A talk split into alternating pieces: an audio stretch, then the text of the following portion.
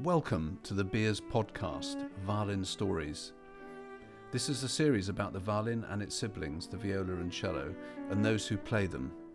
My name is Simon Morris, and in each episode, I or one of my colleagues will interview an exceptional person from the world of string playing, be they a virtuoso, a collector, philanthropist, or violin maker.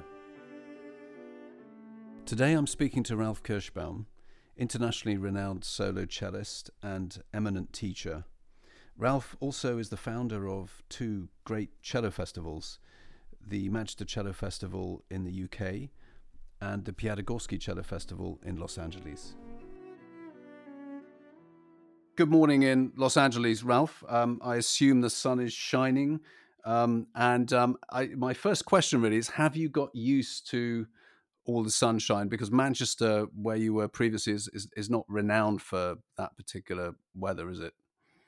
I, I, think you could say that, uh, yeah, without any any contradiction in mind. I, of course, I never lived in Manchester. I, I spent a considerable amount of time there, but uh, London, yes, I lived forty years in London, and I can only say I adjusted very quickly to the change in climate here in Los Angeles. It is seductive. Uh, it's we we we feel blessed, frankly, every day to get up and, and well, I can't actually say that honestly because, as you well know, there's a period of time when all that rain-free weather uh, has a toll to pay. Uh, when there are fires and so forth, and there have been fires very near to us, and, and that's a very frightening time of the year, and, and it's approaching now.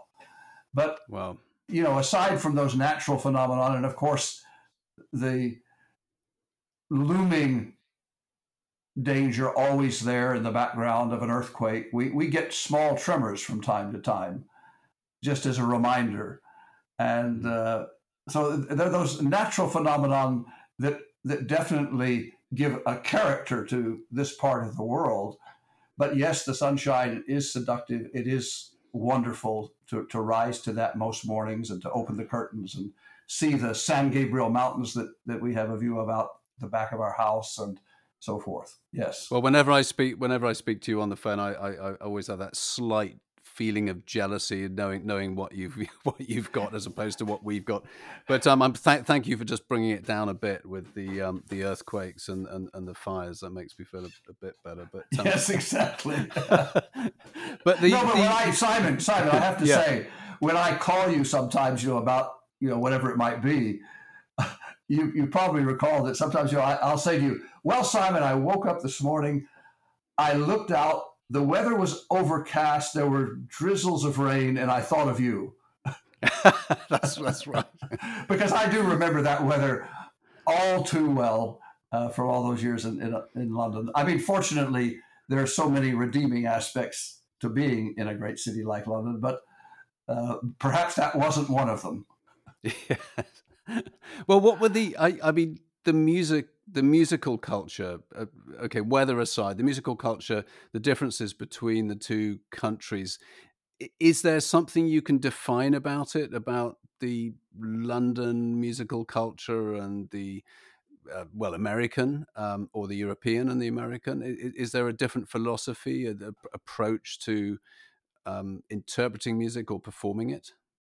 Well that's that's a profound question. Many great teachers who teach in America come from that European tradition.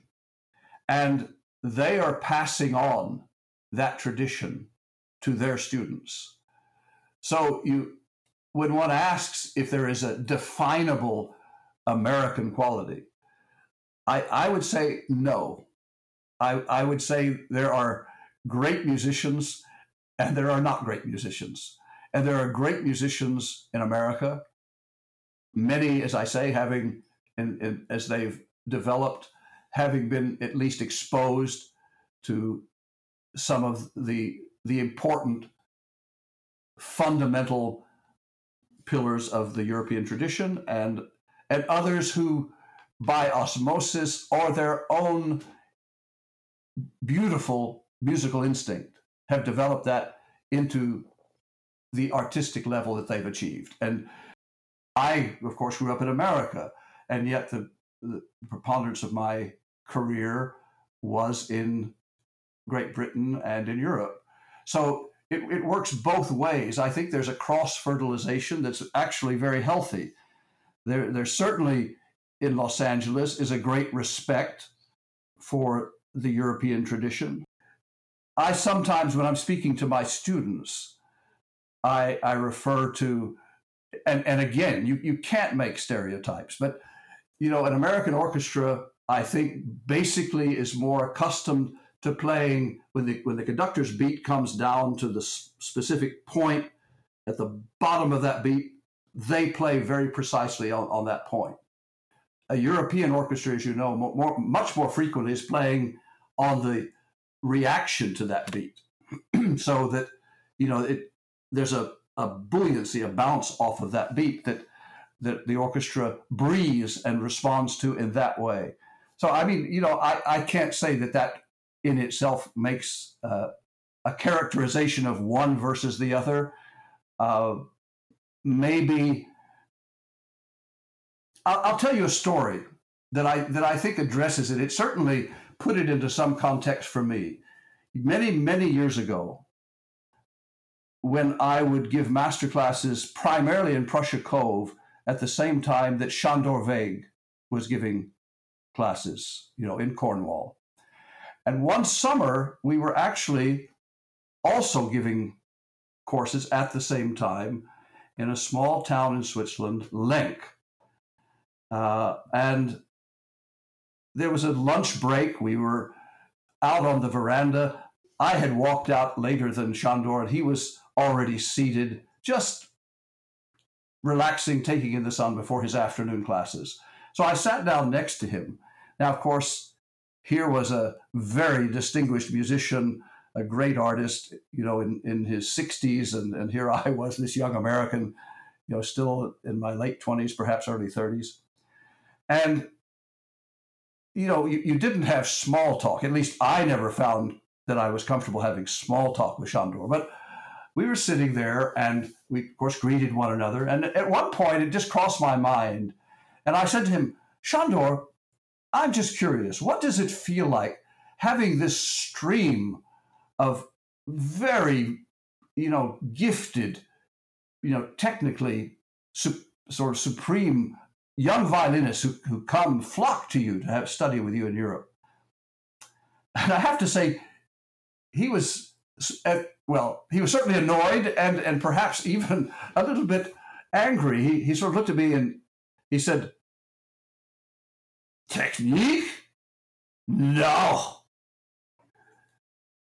Maybe they had good mechanics, but technique." This is what you grow with each day when you take your instrument and try to realize what a composer has to say. And it's, you know, I, I, I fear, here I'm telling this story, I fear that it touches on a stereotype that I actually don't believe is true. That, that Americans are all about m- mechanics, about being digitally uh, in tune and, and on time and et cetera, et cetera. And, and that really is not a, a fair stereotype at all. But there was more emphasis in the training in, in those fundamental years for many of the young American musicians. Uh, I, I, I, have to say, in my case, maybe I was very fortunate, but the, the cello teachers I had were not of that ilk, but on being very precise and, and so forth. And so Sandor was drawing this distinction, which took on, I must say, real relevance, and all my students have heard this story so many times, and, and those who've also had master classes with me, when some years later in Prussia Cove, Sandor, Andras Schiff, and myself were going to give a performance of the Ghost Trio by Beethoven in one of the Maestri concerts. And was, as is typical, you know, you come together a couple of days before the concert, you find time in, uh, in your teaching schedule to rehearse. And anyway, we sat down for the first rehearsal and we played the first bar, basically. And Sándor stopped. No! you know, the A, when you play dum, we played like one usually hears, you know, something like that. But he wanted that to be a transformative note, to have a different power, a different resonance. And we spent, I don't know, I'm from Texas, I tend to exaggerate things, but at, at least three minutes to get the character of that note that he wanted. And you couldn't just play with a nice, smooth, elegant technique. You had to find in in the way you even the way you held the bow, in, my case, of course, for Andras, it was the, the articulation of that note. We kept searching for that quality that he was looking for. And that's that's what he meant. you know, it, it, brought it to life. What he actually meant when he said what he said to me in Lenk. It's the nub of the so much uh, performing is that balance between communicating what in a way what you want to say and, and what you want to get over to the audience yourself but and, and, but of course you've got the composer as well and, and we know well the composer comes first of course but we know performers who can perform remarkably effectively and remarkably well and communicate with an audience who don't always follow what the composer does and it's it's almost frustrating sometimes to hear somebody who can perform so um, convincingly, but off off piste, you know. Yes. And um, uh, do you you? I've heard you teach, and you always try and draw students back to the composer's intention. Um, and how does one manage to balance that with because you're not all you know everybody's obviously not going to perform the same piece in the same way and yet ideally you're all trying to seek the truth of what the composer wants to communicate. So how does that work? How do you navigate that that balance?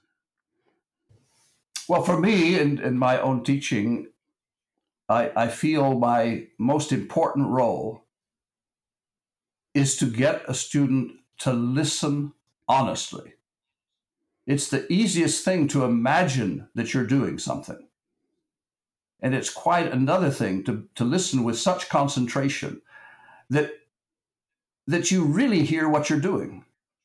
And, and that, of course, touches on everything. It touches on the control of the bow, the speed of the bow, sudden bulges in sound that you're kind of oblivious to because you're, you know, you're, you're listening to some larger uh, larger moment and, and not sufficiently focused on how you're actually creating that larger moment. So it's it's that kind of thing. If, if I can get them to listen honestly, that's when I see the greatest progress begin with the student. And I can only point them in that direction. Of course, there are things that, that you can show that help them to, to gain that degree of control and, uh, and mastery, ideally, of that box, in our case, we're cellists, so that box that's in front of us, to get them, in, in a sense, to forget that box and, and listen to the musical line. You know, it, it's so interesting. I would say, and it, uh, I not that I've ever done a study exactly, but if I ask a student to sing a phrase I would say 99%, I can think I can say safe, safely, 99% of the time, they will sing it with a musical intent that's valid. But when I ask them to play that same phrase on, on their instrument, oftentimes they're nowhere near what they sang. That's interesting, yes. And and so to get them to that's what I say, to listen, to listen with that kind of concentration. Uh, I, I think and, that's the heart of it. I mean, as you say, quite rightly, there, there can be many different interpretations, certainly of a, of a great piece, and many of them valid. So it's, but there also can be interpretations that are invalid. And oftentimes that's from omission, omission of this aspect of, of listening honestly to what they're doing. Right. And I'm, I'm thinking of your, um, first of all, the Manchester Cello Festival, and now you have the um, Piatigorsky Cello Festival. And of course, these great, you have the greatest cellists from all over the world coming along to play and give masterclasses. What is there a characteristic that makes these players so successful? I mean, you, you, see students studying and you can see somebody with a lot of talent, but not all of those make it to be very successful soloists and, and make a career out of it. So when you when you see people who have done that, is is there some characteristic in their personality and their playing that you can say, okay, that's that's what they all have in common? Yes. Yes. They all speak. They speak with a unique voice. They have something to say. And they say it hmm. from their experience and so forth, and they apply what I was just talking about. When you hear a great artist, you're drawn to that concentration that you feel emanating from them as they explore whatever it is that they're playing.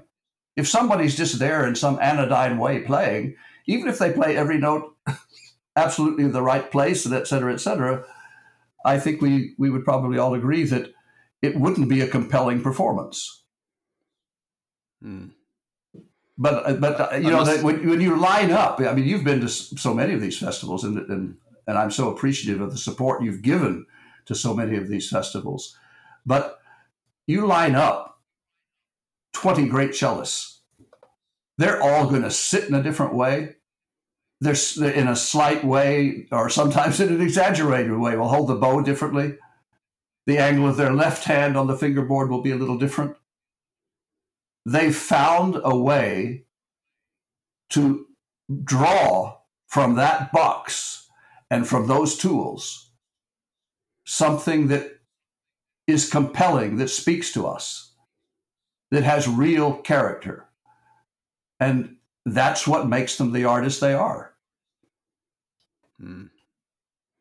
And for the I think with the whole recording business, I, I, I, know that when I, in the days when I played, that I would get very depressed if I'd practiced something for ages and missed some shift that I'd practice endlessly. And and actually, uh, my attitudes have changed a bit over the years now. When when I hear somebody that can play technically beautifully and um, very perfectly, it's incredibly frustrating to realize they could do anything and yet almost choose not to not to play a one phrase beautifully. And and I, I, think I'm much more willing these days to put up with um, people's slight inadequacies well I wouldn't say inadequacies but but mistakes um, just to hear something played beautifully well that's right. um, I, I, I, totally agree. I totally agree. And I actually I've always been like that. I remember having a discussion with Pierre Fournier who I just thought the world of I, I loved his playing and I loved his sound. I loved his musicianship. And as it happened, we were both performing in Zurich at the same time. And I was playing, uh, I, I, believe it was C.P.E. Bach concerto with the Zurich Chamber Orchestra, and he was performing Schumann concerto with the Tonhalle. And we met up for lunch one day, and he was playing that night, and I was going to the concert. And you know, we were talking about various things. And then at the end, I said, I am so looking forward to hearing you tonight. And he looked at me and he said, Why do you come to hear the old Fournier? It was in a way sad.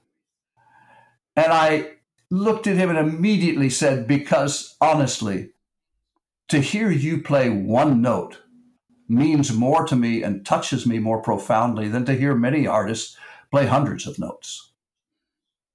He had that quality, just what you're talking about. And it's true, and I suppose it's true of most of us as we get older. You know, perhaps we're more fallible mechanically, as as Végh would say. Mm. but hopefully technically, in the sense that he defined technique, we actually have more to say. And that's what I felt in, in listening to a performance of Fournier. I wasn't there to hear and, and score him on whether every note was precisely in the right place at the right time. Yes. And well, we touched on the festival and the great players that you, you have coming along, but of course, this year, sadly, you had to cancel it, and it was a huge shock. I know I, my flights booked, ready to come out, and um, and goodness knows what you had organised in advance, and um, it's a real tragedy, but not as much of a tragedy as, of course, many people have had to suffer. But um, what are your plans now with the festival, and, and how are people coping at the university? Well, uh, firstly, I, I would say, you know, the fact that it was determined that the festival needed to be cancelled just uh, four days actually before the opening concert, uh, with everything poised, uh, three years of preparation, and not solely, of course, on my part, but by a whole team of people who had, you know, worked passionately to to put together this event. Uh,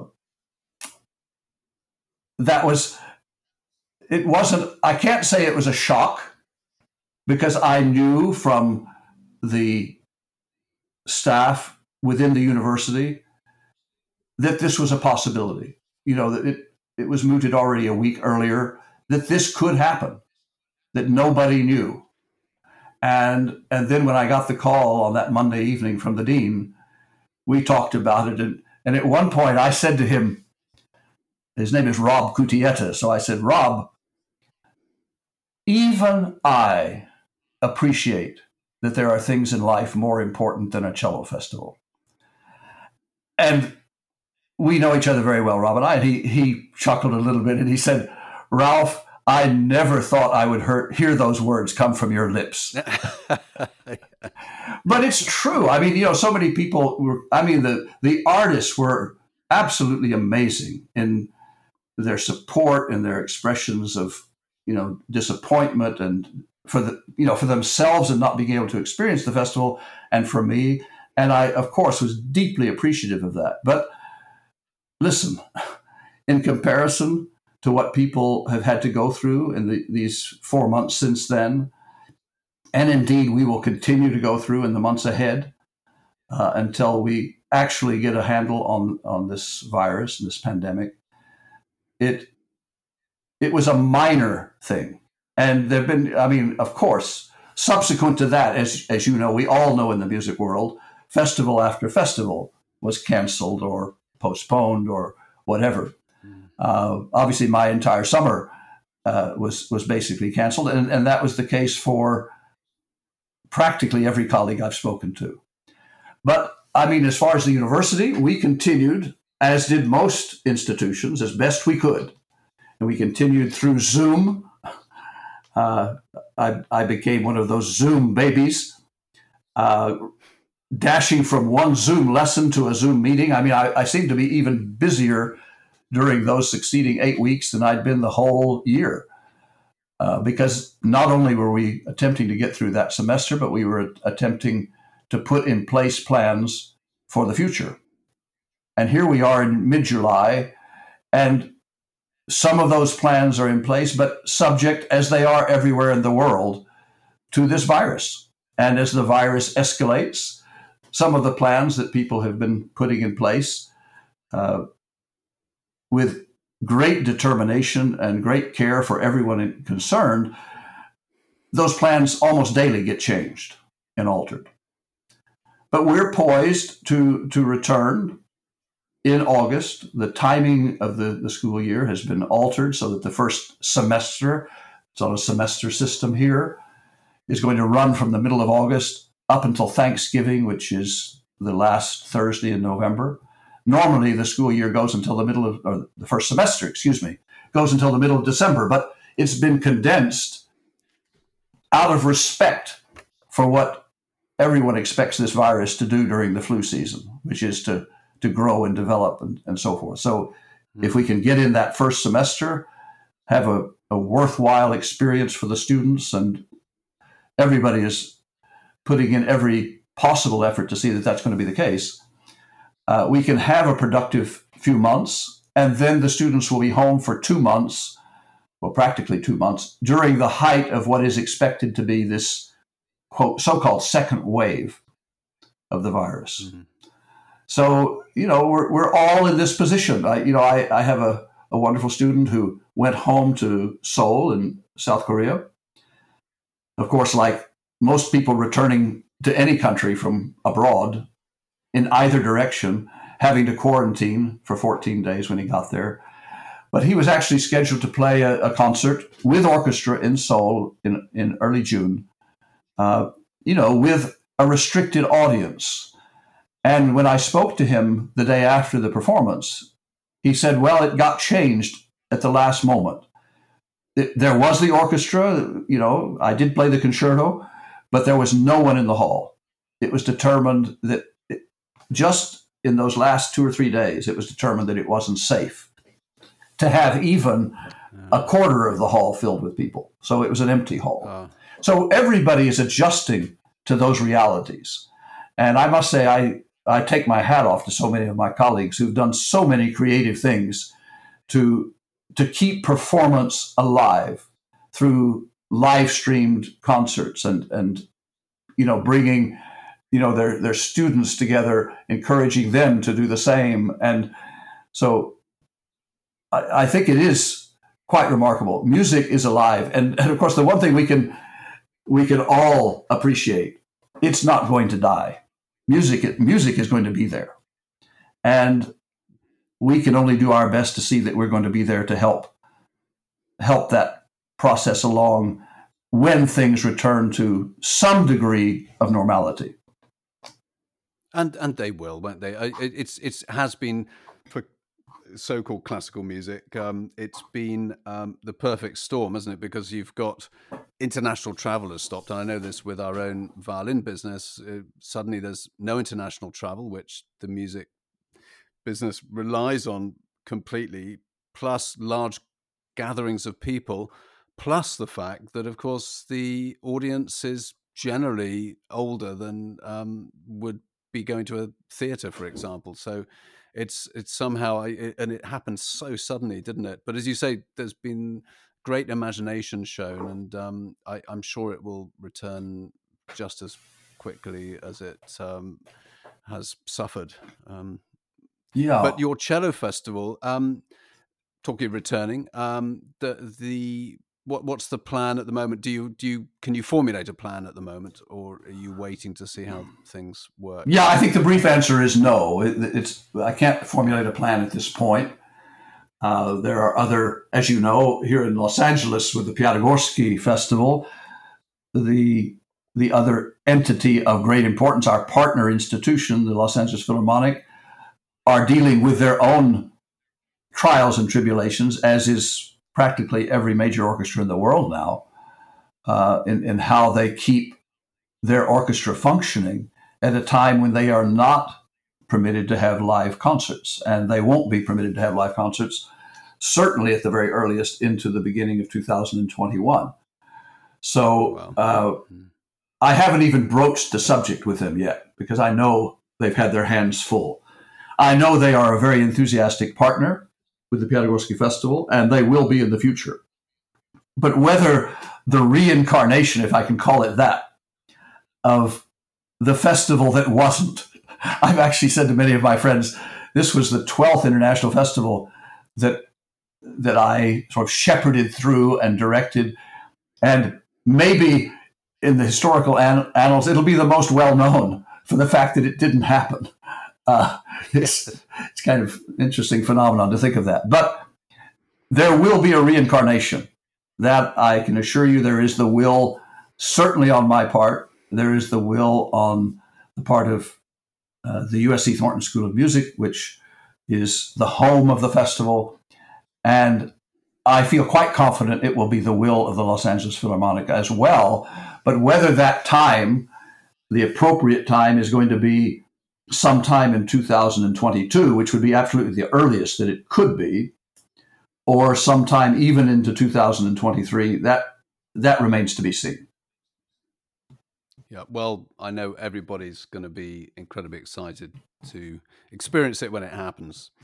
Um, Ralph, we, we can't leave our chat without at least um, touching on cellos, and um, you play on a wonderful Montagnana. For those that don't play maybe a cello or a wonderful violin, what does it give you playing on an instrument like um, a, a Montagnana?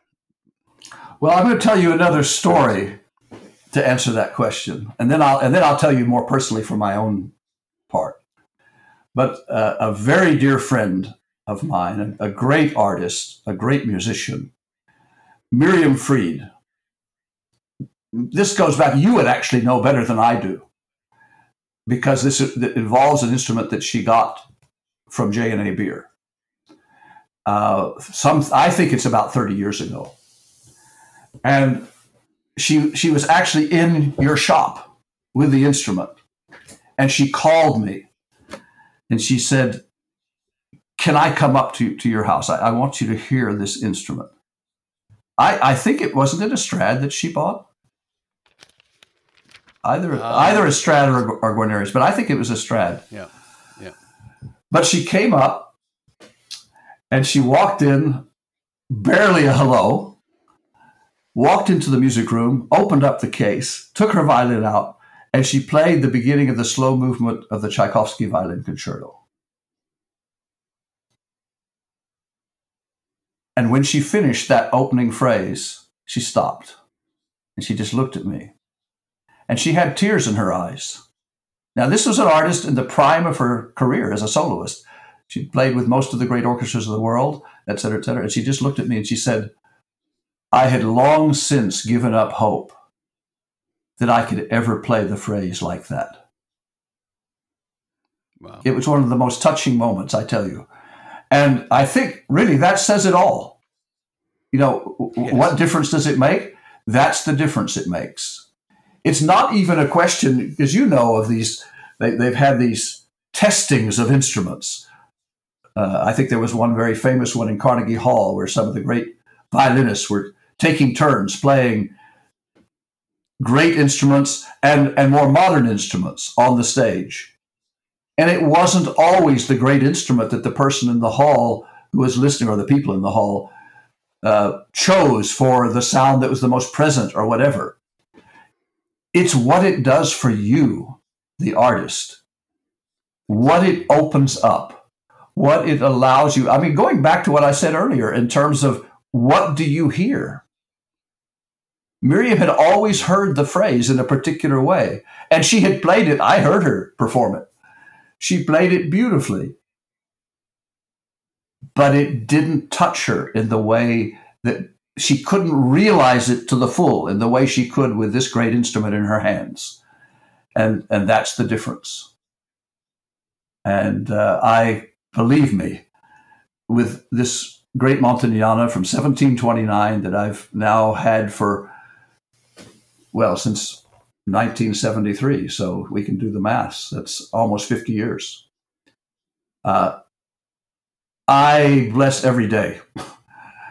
I know how lucky I am to have that instrument and, and what it gives to me uh, as a musician, and hopefully for the audiences who hear me when I'm performing as an artist. But for me, it's uh, it's it's one of the great blessings to as a musician to have that opportunity. Well, Ralph, thank you so much. It's always a pleasure to chat with you, and um, I've greatly enjoyed this. I have, I have too, and I'll say, I mean, because you can just cut all this out that I'm saying to you now. Yeah. But it is very skillful, I have to say, how you've navigated the last thirty some odd minutes and avoided getting a joke from me.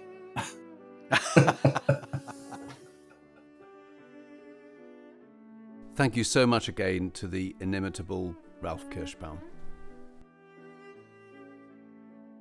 This podcast is brought to you by J&A Beare and the Beares International Violin Society. If you would like more information, please visit beares.com.